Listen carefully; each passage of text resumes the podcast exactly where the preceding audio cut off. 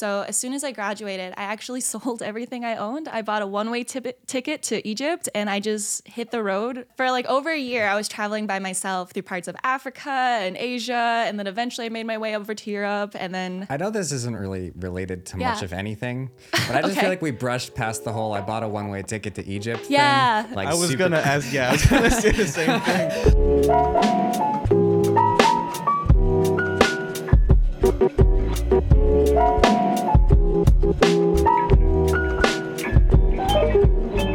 You are listening to For the Record, a conversation about music, mixing, and the creative industry. Today's guest is Lakin. Lakin is a recording artist who decided not to become a recording artist to then later become a recording artist. It all worked out well though, because she's currently finishing up her first ever national tour. Ah, well, welcome back to For the Record. Today's guest. That was what was that? that was sitcom level time timing. that couldn't have gone better. All right, take two. We're not even No, gonna. no, no, no. That's the that's the real. That's it. that that is that is the real one. that's the one. Yeah, Got well- it. Here we're just we're just going in. Welcome to For the Record. Lakin, welcome. Glad you could make it. Finally. um, this conversation has been too many months in the making, yes. but it finally happened. Very so, excited. welcome to the studio. Glad you could make it. Uh, so you're currently on tour right now, right? Yes, I am currently in the middle of my Jealous 2022 tour. Fun. Fun. Is this your first tour of its kind? It is my first national tour as a solo artist, so that's very exciting. So how did you how did you get that gig? What did, what was that process like? Uh, it was very unplanned, I would say.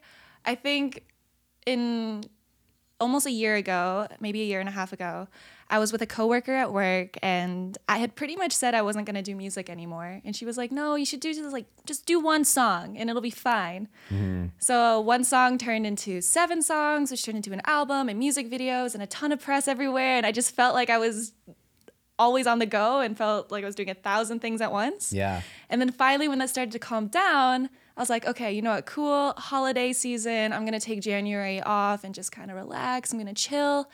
Was And- that this January? Yeah, that was this January. Okay. And then I got a phone call from a guy who does a lot of tours and that kind of thing. And he was like, hey, I found your music on Spotify on these playlists. Like, I want to put you on tour. Dang. So I didn't even think twice about it. I just said yes. But I told him, I was like, look, I'm not going to go on tour with my old album. I think I'll use maybe one or two songs. So I had six weeks and I rewrote like an entire show, like a 40 minute set, just to take on tour with me specifically. And Wow. it was six weeks of in the studio with producers, negotiating things with other people, getting choreography ready for the dancers, trying to build up my team for every city I'm in. It was crazy. That But- happened fast. Yeah. So in less than a year, it was like, Yeah. Well, because when we first talked, I think that was before January, right? I have no idea. I feel like it was in like December that I first was like, like reaching out to people to come on. Oh so yeah, Like, so that would have been pre me knowing anything about the store. wow. So, So much has So it's a good thing that it took a long time. Now Yeah. there's lots to talk about. Oh yeah, so all of those different pieces, like I've just am thinking like choreographed dancers, writing all the music, all those things. Were those things that you just innately knew like I have to get all these things together for this, or did like how did you figure all that out? Because as soon as you were listing all that off, I'm like, yeah, dang, that's a lot. Especially if two months ago I was like, I don't know if I'm gonna do this anymore. Um, yeah. I always had this picture in my head, like if I ever was gonna go on tour as a solo artist, what my live set would look like. Mm-hmm. So I think as soon as I said yes and we had the contract signed and everything, it was just a matter of like, let's get all of this mm-hmm. going. okay, So that is cool. yeah, So before January and all of this happened, you it sounds like you were moving in a direction of wanting to do music, but then you're feeling kind of hopeless. Oh, so yeah. like backing up like a lot, a lot, a lot. Yeah. How did you ever get started with music? So I actually got started with music when I was much younger. I think I was 12 when I booked my first show. Wow. Uh, I was actually doing Broadway Chicago at the time. So Oh, nice. I was a little 12 year old on stage with my jazz hands. Um, after that, when I was 18, I was fortunate enough to be accepted to Berklee College of Music. Okay. So shout out to Berklee. I went there and I immediately joined up with this EDM group. And we were a combination of DJing with live vocals and instruments. So we went Okay. on like a Northeast tour with that group for a while. And then I finished Berklee in about two years. I did my degree in half the time. Mm-hmm. And So yeah. sorry, you toured with an EDM group. Yeah, just like did- the Northeast. What did that? What was your role in touring with an EDM group? Also, Lucas, I expect you to be a part of this point of the conversation. EDM is literally his It's, world. it may or may not be the main thing I do. there you go. It's the main thing he does. It's which is funny because Jeremiah's more of a purist, so we. I am. It's, it's, it's like sometimes I wonder how did I get hired here? I'm like EDM's great, but just give me an acoustic guitar, please. Anyway, not about this. So, Yeah. on tour with an EDM group, what was your role in that? So my role is we were a group of four, three guys, one girl. Uh, two of us were designated singers, and the other two were just DJs, instrumentalists. Okay. Um, as a singer, I was also expected to know how to DJ and play many instruments, and we would do it like a traditional DJ set. So we would get hired for clubs or different kinds of parties. And essentially, we would each take turns up in the DJ booth, and we would just throw down any of one of these random songs. And we had literally hundreds of songs in our bank that we could play. Mm-hmm. And we would just have to listen to it. And if I knew it was going to be a female lead, I would have to jump on the mic. Someone might grab like the drum pad, someone might grab the synth, and the other person's DJing. And then the next song will throw down, and maybe now the male singer goes up and sings, and I might be on synth, and somebody else switches to something else, and it just keeps rotating that way. That sounds stressful. Like Yes. it sounds cool, but it sounds stressful. It definitely teaches you to like kind of think on your feet all the time. Yeah. So that was a good learning lesson, I guess. yeah. and Um, how old were you when you did that? I started that when I was 18. So Okay. that was wild, just kind of jumping straight into all of that world, especially having come from musical theater, Broadway work. And now all of a sudden I'm in these nightclubs and there's flashing lights everywhere and we have LED everything. And it was just, it was a lot, but fun. Yeah. Were you into like the EDM scene musically at all, like in terms of listening, or was that just brand new to you? It was completely brand new to me. Um, I was actually, op- it was opening night for a musical I was in when I got notification that after I sent in a virtual audition for them. And they called me up literally five minutes before we were supposed to start our show. And they're like, we'd love to have you in this group. And I knew nothing about EDM. The only music I had heard was the music I had to audition with. So, And what, out of curiosity, what did you audition with? oh my gosh, it's such a long time now. Um, Sorry, I'm just. This is the first Yeah. Person we've had in the studio ever. EDM! So I'm just. That's little- where I got my start. Um, yeah. I think it was the song that was like, I want you to know that it's Oh, our yes. time. Like Yes. That was that was popping back then. Yeah, it was popping, but yeah, it was popping. Yeah. Lucas, you sound disappointed. Because well, shush. like, okay, so we did EDM, but because of the way we got booked, we were always doing like top 40 house, Yeah, future bass. exactly. We never got into like more of the the the underground the stuff. fun stuff. Yes, the fun stuff. the stuff that I also like, but Yes. Right, right. So from that tour, what was next for you? Yeah, so I was working with them for two years. I got super burned out because my entire life was like wake up, go to class, go to rehearsal, go to perform, wake up, go to class. And all my mm-hmm. classes were music based as well. Yeah. So as soon as I graduated, I actually sold everything I owned. I bought a one way ticket to Egypt and I just hit the road around Like, the world. You full sent it. Yeah. out of- you were just like Egypt. Bye. Yeah. Wow. So I, for like over a year, I was traveling by myself through parts of Africa and Asia, and then eventually I made my way over to Europe. And then at first, I wasn't doing any music, but by the time I got to Southeast Asia, somebody I had met gifted me a ukulele, and then I just started playing everywhere. I would ask people on the street if I could join them. I was up on stage at bars and restaurants with whatever band was there. I was playing with locals until like four in the morning. It was mm-hmm. just crazy, but fun. I know this isn't really related to Yeah. much of anything, but I just Okay. feel like we brushed past the whole I bought a one way ticket to Egypt Yeah. thing. Like I was super- gonna ask. Yeah, I was gonna say the same thing. like I don't want to just brush past that. Like that's just like a casual thing. Yeah, I guess that's not as casual as I think it is. Most people in the world aren't like, you know what? Screw it with this life. I'm going to Egypt. Yeah, what made you choose Egypt specifically? That is a good question. Egypt. Well, I really wanted to go to Africa.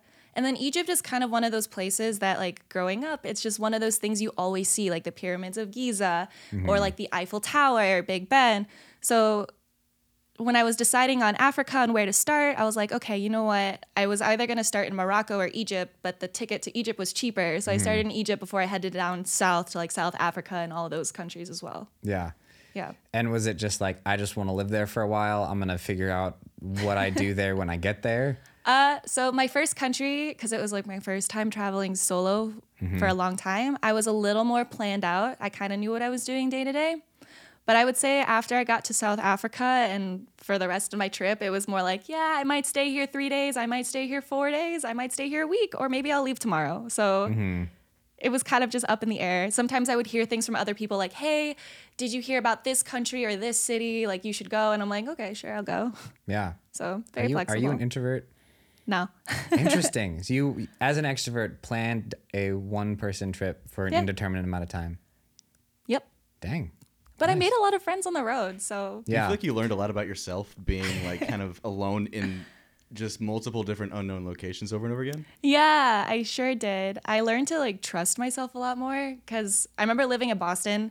I lived in a good neighborhood, but a lot of bad things happened there. Mm-hmm. So I was a little bit hesitant of the world and just even like walking down my street and that thing. Yeah. And then I realized after traveling, I was like, for the most part, I mean, people can agree to disagree, but I felt like most times people usually had good intentions when trying to help you out. So mm-hmm. that kind of worked out. Yeah. So you've been kind of a self-made person there for a long time. Yeah, I guess so. I feel like that's probably really done you well in trying to establish yourself more in the last what four months now. Yeah, for sure. I Yeah. mean, it's nice, I guess, when you're kind of on like that more independent track just because you're the one calling the shots all the time. Mm-hmm. Yeah. So that works. and you kind of have to be uh, Yeah. in order to to really like make forward progress you have to be like you know driven energetic but like passionately saying we're gonna do this we're gonna do this i'm gonna try this Yep. i'm gonna go this way like it takes a lot so Yeah, for sure. I mean, I always like a good adventure. So usually when something new comes my way, I'm like, yeah, okay, yeah, let's do it. yeah so you were casually you know traversing the world Yep. and some music things happened Yep. Played every bar, restaurant, everywhere I could find. Eventually, I was like, you know what? I love music. I'm going to go back to it. I'm not burned out anymore. So I came back to the United States. I moved out to Los Angeles just in time for the pandemic to start. ah yes So I remember like people out here in Chicago will say, oh, our grocery stores were empty. Where I lived in Los Angeles, you could not even find like a squished onion on the ground. It was empty. My roommates and I were eating rice and like frozen fruit for two, three weeks. So then finally I just packed up my sedan and I drove back to Chicago. Um, I kind of took that as a sign. I was like, you know what? I was burned out and now the pandemic's happening. Maybe music is not where I'm supposed to be. So I just got like a regular job, and that's how I met that one girl who was like, "Oh, you should just do one song." And then now here I am again, back in music. casually doing one song and then became a bunch of songs and Became a tour, and yeah. Right. So, why, when you first started doing music, like you've been doing it forever, but Yeah. beyond practically, more like what was it about music that just made you feel like this is this is me. This is like where I feel most comfortable. This is what I'm most passionate about. Yeah, to be honest, at first I really had no idea. Um, when I was first getting into like the whole Broadway scene and that kind of thing, I remember being in sixth grade and I had this friend named Kayla, and she came up to me and she was like, "Hey, there's a school musical. You should come audition." And I was like, "No, I don't sing." Yeah. So anyway, she dragged me to the audition, and I remember standing in my audition, and the people who were uh, the casting directors stopped me halfway through, and they're like, "Why aren't you in choir? They're like, where have you been?" And I was like, "Well, I, I play viola in the orchestra."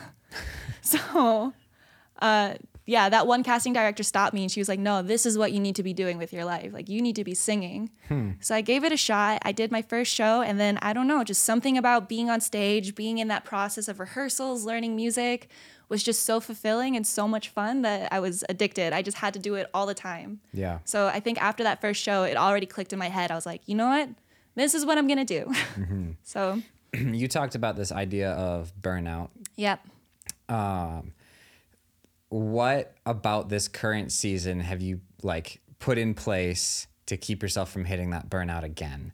Like I Yeah. know that you hit that season for a while and then you're like, okay, you know what? I think I'm ready to get back into music. Yeah. Do you feel like that taught you some things in this season now? Absolutely. I think the biggest thing to avoid it is just balance. I know so many people talk about this idea of balance, but the first time when I was with that EDM group and I was touring with them, I really didn't have any balance. All my friends were musicians. All we did on lunch breaks was talk about music. Anytime I had even a small break in my head, I was like running musical numbers in my head. I was tapping out rhythms. I was mm-hmm. logging in and doing my Pro Tools homework, whatever I had. Yeah. Whereas I feel now with this one, I'm one more relaxed because I'm doing my own music and it's a lot more fun. Mm-hmm. But I also kind of bring more of that idea of balance into my life. So I have like a one year old puppy. So I have no mm-hmm. choice but to like take him on walks. So we Right. go on walks and we play.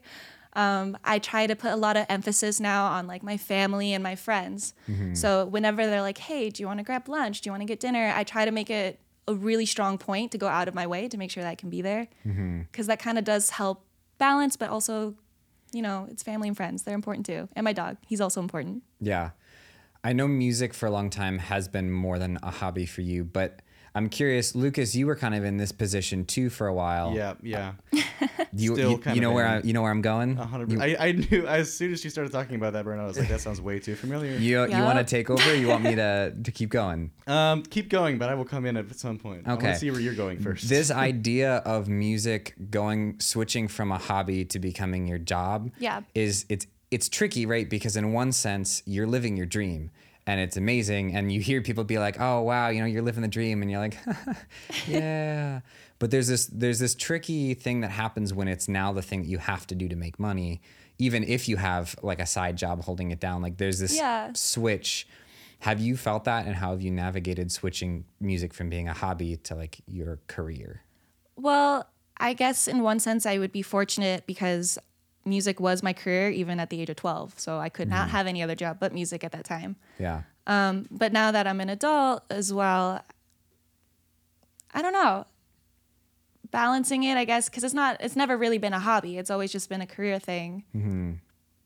I think it's just finding those things that you like about it and that you love about it. And then that kind of keeps you focused. So it doesn't feel like such a day job. It doesn't feel like a drag. You never mm-hmm. get bored of it. You never get upset with it. It's just find those things that originally be- made you passionate about it and kind of hold on to that as Yeah. you're going through the times that you don't like. Because I mm-hmm. mean, with any job, whether it's music, whether you're a model, whether you're an accountant, there's always going to be those days where you're like, you know what? I could be doing so many other things and have this or that if I changed my lifestyle.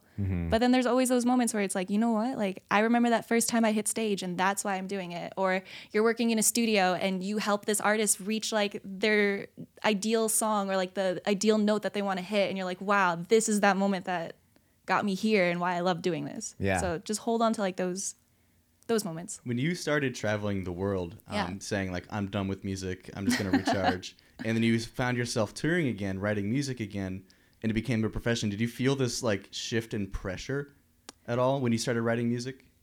Uh, I would say, I guess, man, I hate to be that traveler traveler that's it's so cliche to say like, oh yeah, traveling changed my life. Sure. but um it really did because I like mean, you literally yeeted yourself to Egypt. Yeah, you're like that'll like, you know change what? your life. I don't really think okay I like the Midwest that. anymore. How about I go to Egypt? Egypt yeah, sounds you know, time it's just it's like an everyday thought. I mean, who doesn't think about that? I'm Right. currently thinking about it now. exactly. Um, yeah, um, I think traveling did play a huge role in that only because now having to play with musicians that didn't speak my language or gave me instruments that I had never seen before or play songs that I've never heard before, you kind of just learn to just relax on stage. I feel like before that, I was just so perfectionist about everything that happened with every production I do, every moment I'm on stage, everything had to be exact.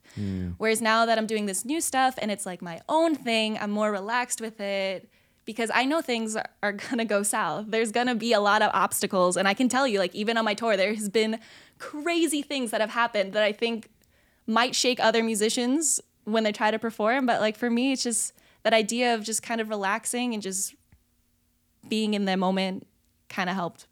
There was a time I, um, at my old church, I was playing Hammer Dulcimer. Don't know if you've ever seen that. Yep. It's like, yep. Uh, and I, I was playing a song and I botched it real bad enough that there was like awkward silence. And I filled the silence by saying, anyone like Carol of the Bells? Oh no. And I started playing Carol of the Bells.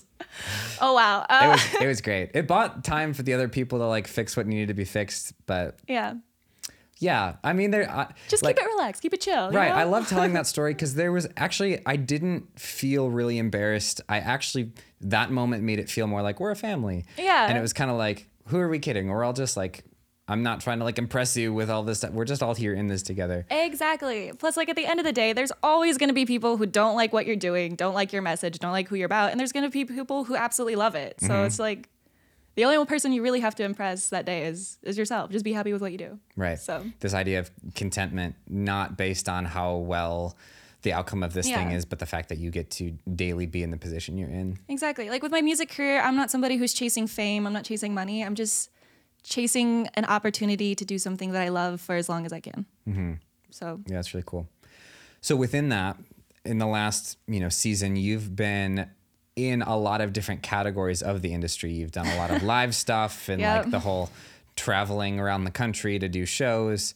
Um, but you've also done the like let's work in a studio, work on this kind Yeah. of song, work with these people. Like, what of all of the experiences you've had so far in the industry do you feel like you've enjoyed most?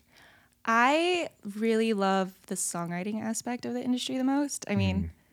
I have worked a lot of different roles, I've worn a lot of hats, but I always find myself enjoying the songwriting process, whether it's in a collaboration or solo. That's always kind of been my wheelhouse and where I feel most at home. Yeah, Yeah. that's cool. Have you done a lot of co-writing, or do you do mostly like your own independent songwriting? For my own music right now, all of it, especially like my tour music, has all been just me. Okay. But having worked as a songwriter in the past, usually those kind of got or those jobs are usually collaborations. So Mm-hmm. That's cool. yeah. So, in your experience in the studio, this is something I like to ask people because it's kind of a cool thing to talk about. Yeah. Um, have you had bad experiences in the rec- in the studio? Mostly like um, working with other people, things like that. I think it's been one of the things I like to talk about Yeah. on the podcast is um, walking through the process of what it is like working in a studio, and if people could learn from.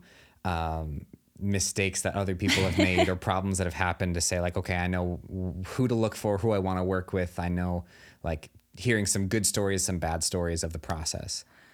I would say if I have like any bad stories about studio recording, it's actually always before we ever hit the studio. okay. So, one of the songs on my debut album, I think it's called All That, is actually inspired by this because when I was first looking to come out as a solo artist, I had reached out to a lot of producers and a lot of different studios.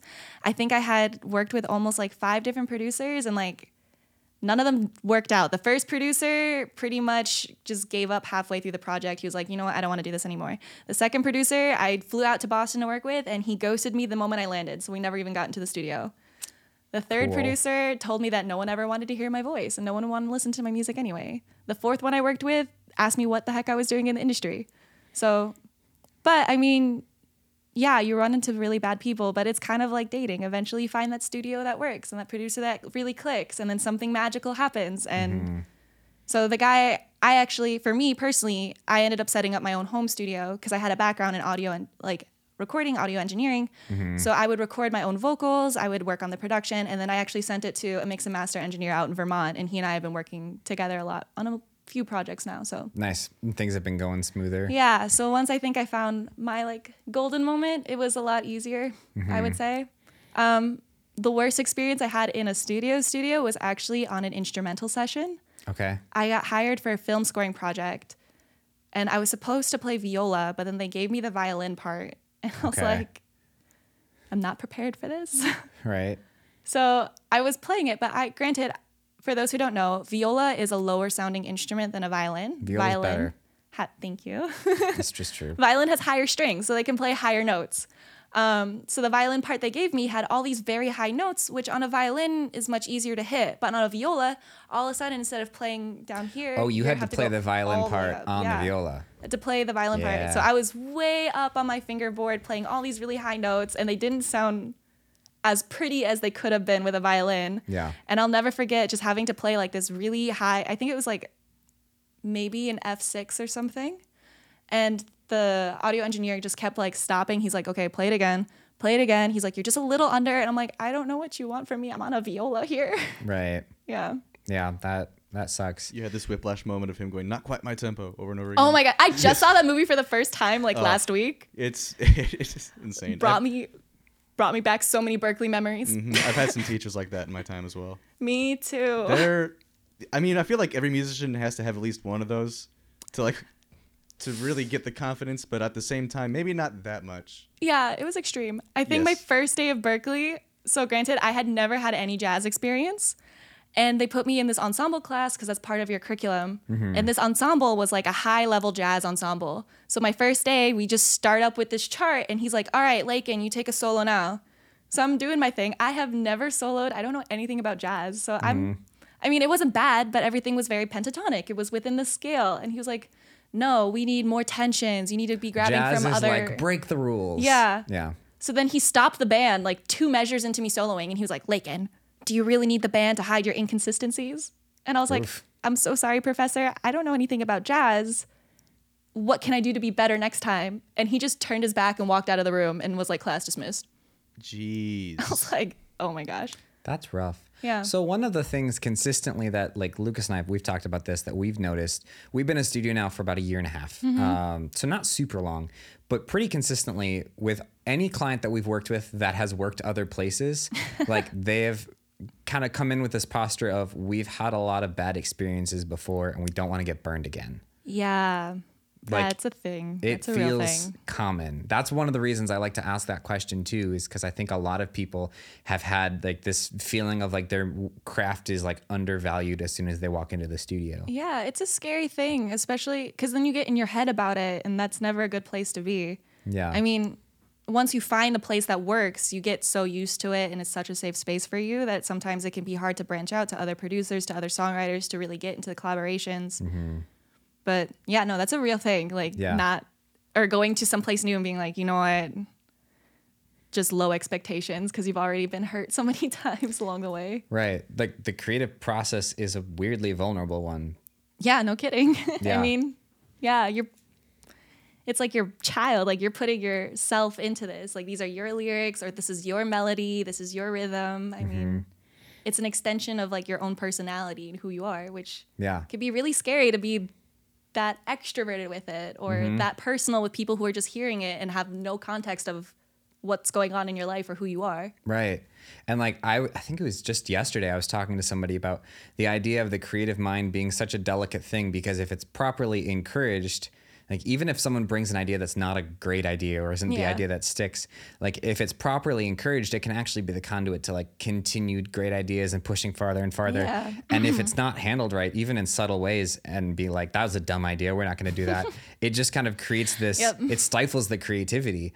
It's like a huge, deep, interesting psychological thing that's just like challenging about over leaning into the industry side of like, we got to push this and make this work. It's just tricky. Yeah, and you never know. Like maybe the song that you've worked with, I don't know, a hundred people on, Mm-hmm. and everyone told you this is not the one, this is not it, this is not working. Like none of this is good. Yeah.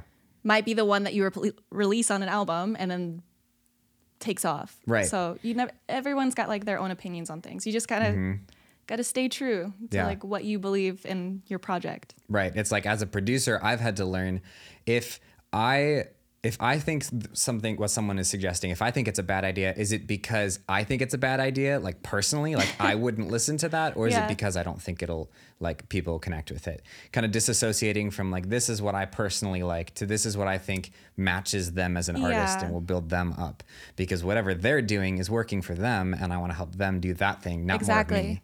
Which is Yep. it's tricky, but it's kind of fun too um, trying to like get into somebody else's sound and space and like Yeah, build that up. especially working on the back end of it, like being in the studio or Mm-hmm. in the booth, like it can be hard, especially if it's like in a genre or subgenre that you're not familiar with, or maybe isn't like your cup of tea. Mm-hmm. But you always have to like keep in mind, like, is it my personal opinion or is it actually gonna benefit the song? Yeah. Yeah. So how much longer are you on this tour? As of right now. Well, my Boston show got rescheduled, so that's happening in September. So Okay. for sure until September. Nice. but we'll see. I mean, new dates get added all the time. I know there was talk of me maybe going up to London and crossing the pond and maybe doing a few shows over there. So nice. we will see. Um and what's what's next after that? Do you have any ideas? Yeah, so I'm actually using this tour to kind of workshop a lot of my new music. Okay. So I kind of like to see how audiences are reacting, if they like it, what's working, what's not working. Mm-hmm. And I've had a pretty positive response. So I think when I get closer to like maybe the end of my tour dates, I'm gonna start hopping into the studio and really polishing up these songs for another release. Because you haven't re- you haven't released much or any of them yet. No, they're all unreleased except for like two ah. songs in my set. But Very fun. Yeah. That's pretty dope. With this new style, like what's been your biggest influence, your biggest, biggest musical influence I on the change? Um, I am obsessed with like Doja Cat, Billie Eilish, and Ariana Grande. I would say like as far as production goes and kind of like the overall context of the song, they're like a huge influence. Um, Yeah, I am sure. not a rapper like like Doja is, but Neither am I, so that's cool. We got Yeah. it in common. But Maybe you're just not a rapper yet. right, exactly. So on Snapchat, I do these things called Freestyle Fridays, where I just like send people a random freestyle, whether it's good or bad. And it became so popular that people started asking me to do it at my shows. Yeah. So if you ever catch me on tour, I actually do have one song where I 100% freestyle it. Every single show, it's different. So Nice. that's my little shout out to Doja. I will never be as gifted as she is at rapping. Not for a long time, maybe, but I mean, if you feel like that's the that's the place you gotta lean into. Nah, nah, it's good. I like it because like rapping and those kind of lyrics and that kind of thing and coming off of it, the top of your head is a lot of fun. Mm-hmm. But I think as far as stylistically go goes, I'm more attracted to like the production side of her music, which is kind of where that influence comes in. Mm-hmm. I'm not trying to be a rapper, unfortunately. I don't think that's in my cards right now. Doesn't I mean doesn't seem like your vibe, No, but who knows? really. Yeah, Right? The future is bright and uncertain. exactly. I mean, I never thought I was gonna do EDM, and then I did EDM. Right. So, I mean, no one ever thinks they're gonna do EDM, right, Lucas? I would never. I would never even consider it once. Exactly. I would never work for months on four different songs that are all EDM. Never once. Never, Not once. never once. I feel like that's how all like DJ producers, EDM producers are. They're like, yeah, I didn't know I was gonna do it, and then I just got like Ableton one day and just Yep. now pretty it's my life.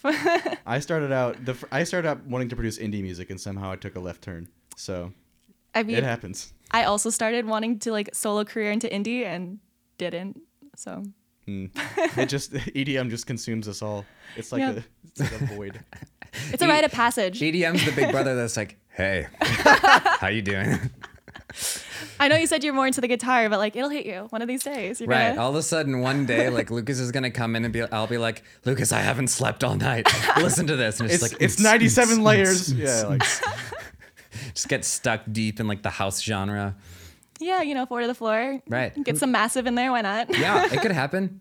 Exactly. It probably won't happen. I'm just gonna be honest, Lucas. hey, you here- said my rap career might happen still, so your EDM phase might happen still. yeah, you Mr. Optimist you. It can happen. Yeah, yeah, yeah.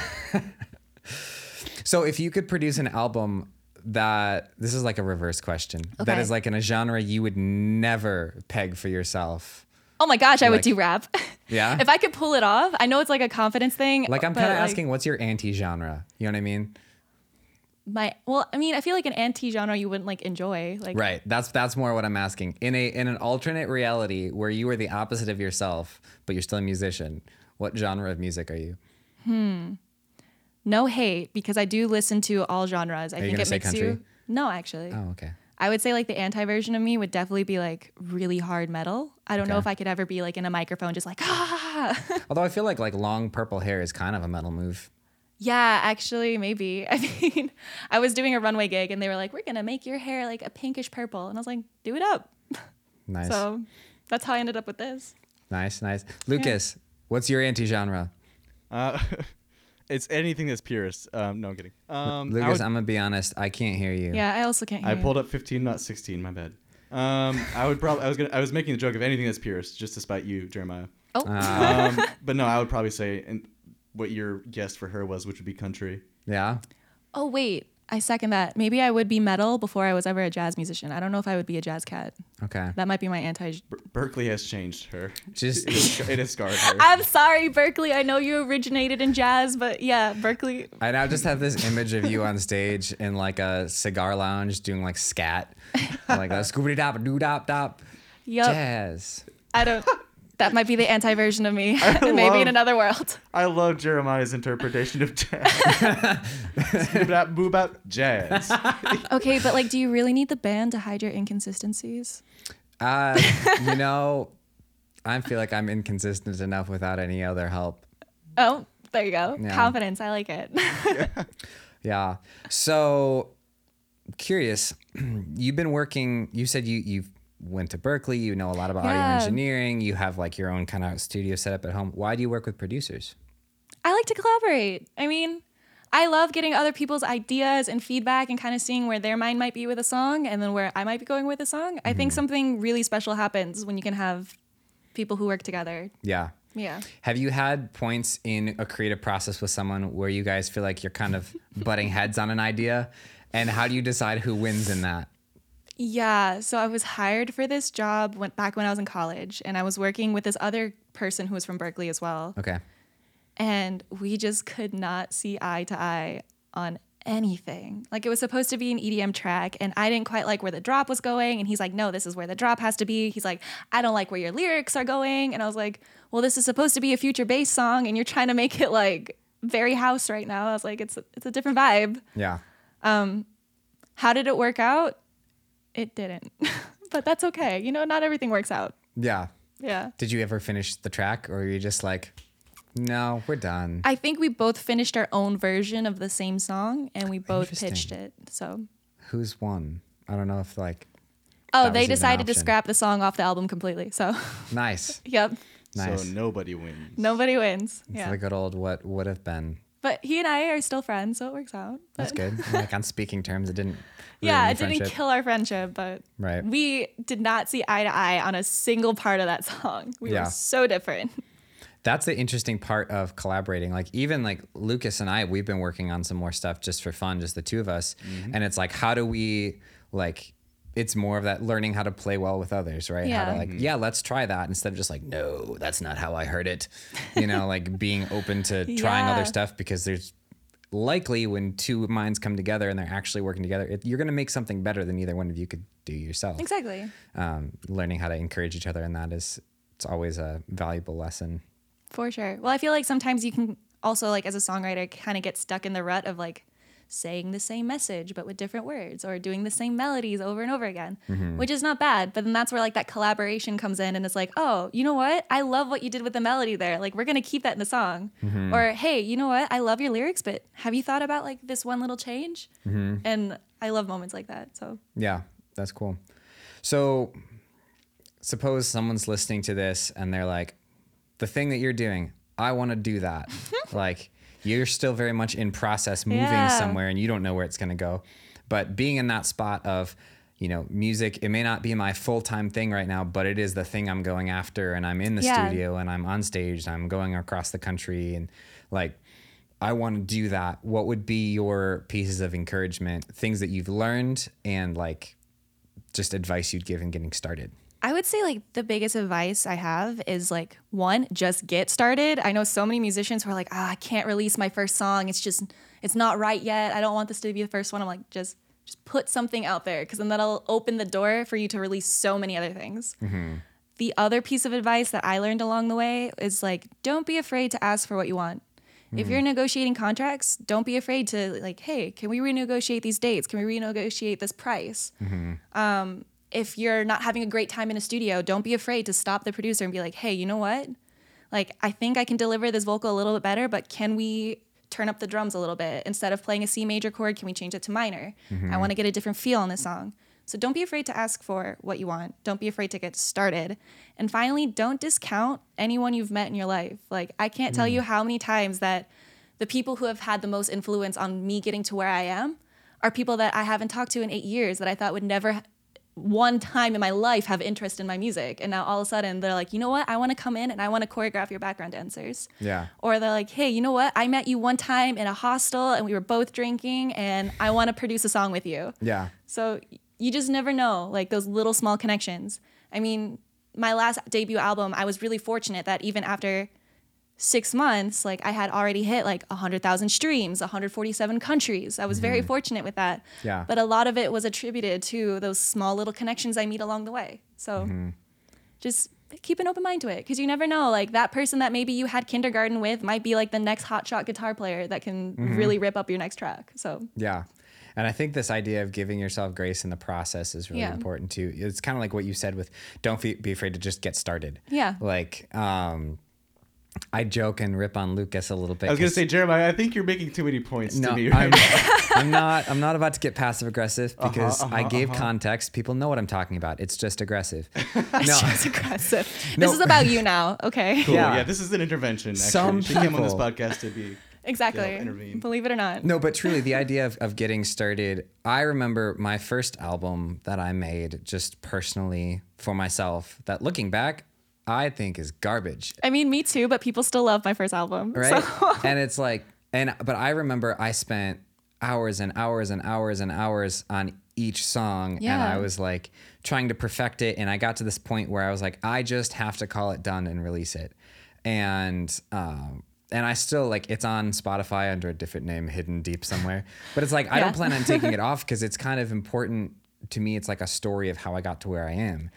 That's how I feel about it too. Yeah. Like there are things about my last album that I wish were different, that were better, but I don't think I would ever change it because Mm-hmm. like that's what got me started. That's where everything began. So Yeah. I also get the sense that I'm probably always going to feel that way about stuff because I'm always Yeah. going to be getting better. And it's just the nature of creative work to feel like whatever I did back then was was awful, not like what I'm doing now. Exactly. I mean, like the music I have on my tour right now, I love it. Mm-hmm. So like anyone who wants to come watch me on tour, for sure should come on tour and watch the music. But I'm Shout out. sure like maybe five years from now, I'll be working on something else that I'm even more passionate about, and I'll Mm-hmm. look back and be like, ah, can't believe I did that on tour. right, you're like I sang these songs in public? I freestyled for how long? oh my gosh. Okay, so the freestyle I don't think will ever be I released. compared That is a myself to Doja Cat? No, I didn't on a compare. podcast? oh my gosh. If anything, I'm like the five dollar version of Doja, maybe Oh, please. the dollar store version. Um, but yeah, no, I, Doja, I love you. If you ever listen to this, like, hmm. girl, go off. Yeah, you can come on the podcast. We'll talk about yeah, Doja, please come on the podcast. Yeah, yeah, come on the podcast. Let's collab. I mean, Yeah. You know? yeah. but- yeah like that that idea of recognizing that you're in a process and like finding that balance between making something that's the best you can and understanding that you're in a process and giving yourself grace to just enjoy the journey Exactly. really Enjoy important. it. Relax. Don't be so hard on yourself. Be a little forgiving. I mean, there will always be things you want to change, but yeah just go with it. this feels like an intervention. This is an intervention. lucas listen it's time that you release those songs Let's hear it. Now presenting We'll the EDM you- songs of we'll- Lucas. we'll- right yeah, we'll sh- we'll show you stuff. We'll sec. show you when when we go offline, and you'll be like, "Why have you not what, just released them?" And he'll be like, "It's It's not quite. The mix is not where I want it. That's a real thing. That or maybe I'll be a hater. I'll be like, you know what, this is trash. Heard that before. so- I'm kidding. No. oh my gosh. I said that just to make you feel bad. I'm sorry. Oh no. I'm so sorry. Who hurt you? who hurt you." Anyway, that's a different conversation. Yeah. Lucas, we'll have to get you on the podcast sometime. Ooh, can I ask Sure. the questions? Yes, we Yeah, should you- just do yeah, the you can- same- yeah, we can just reverse roles. We're just all in Yeah. a different chair. I'll sit where Perfect. Jeremiah sits. yeah, that sounds. Okay. I think Leikyn would have to sit where I sit, and she'll ask you questions. Oh, that's I'll be duh. the producer. Okay, there we go. okay, sounds good. That'll that'll work. Same time next week. Let's do it. Okay, sign me up. Yeah. I can't wait to have even more like. So why do you not like your music? Do you not like yourself enough? Like, more, yeah. Bring it on. Don't give me good ideas. Yeah. Fair. Oh, well, we're about out of time. Is there anything else that you would like to say before we're like, mm, I mean, I will do my my I guess plug. Um oh yeah, please tell people how to find it. you. yeah, so the hardest part about finding me is spelling my name. Mm-hmm. My name is Leikyn, L E I K Y N. If you can spell that, you'll pretty much find me everywhere. YouTube, Vevo, Facebook, Instagram, Spotify, Apple Music, Amazon Prime, whatever. So Right. L E I K Y N, look it up. Come on, come watch my show. I'll be doing my home my homecoming show in June for my tour. So Okay. very exciting. Homecoming, Yeah. where is it at? It's out in Lakeview. Okay, Venue name, I can't remember off the top of my head, cool. but it's in June. Sounds great. June. Just go show up and. and It's on my ask website. around. That- or Yeah, that- it's on the that's website. on That's a much website. better solution than what I had in mind, which was just to show up and ask around.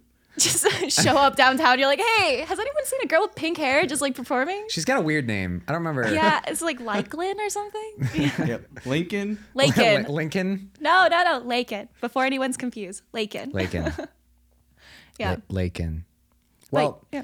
thank you Leikyn. Thank for you your for time. having me. This is great. and uh, have a nice rest of your tour. Thanks. Love to hear how it goes. It'll be fun. Yeah. Any final words, Lucas? Same time next week? Same, time next week. Same time next week. Sounds good. All right.